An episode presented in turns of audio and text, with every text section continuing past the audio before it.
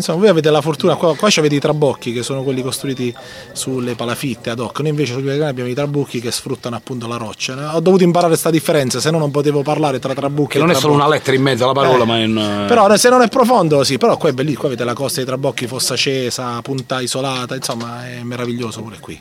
È un'esperienza, un'esperienza da fare, certo, per chi, chi non soffre di vertigini, diciamo, questa. E pescare ci piace molto, pescare ci... eh, l'Italia sembra la frase fatta è tutta bella, però noi siamo cresciuti col mito di pescare, essendo di Foggia, a Foggia quando uno voleva emergere dicevo ma io un giorno me ne andrò a pescare.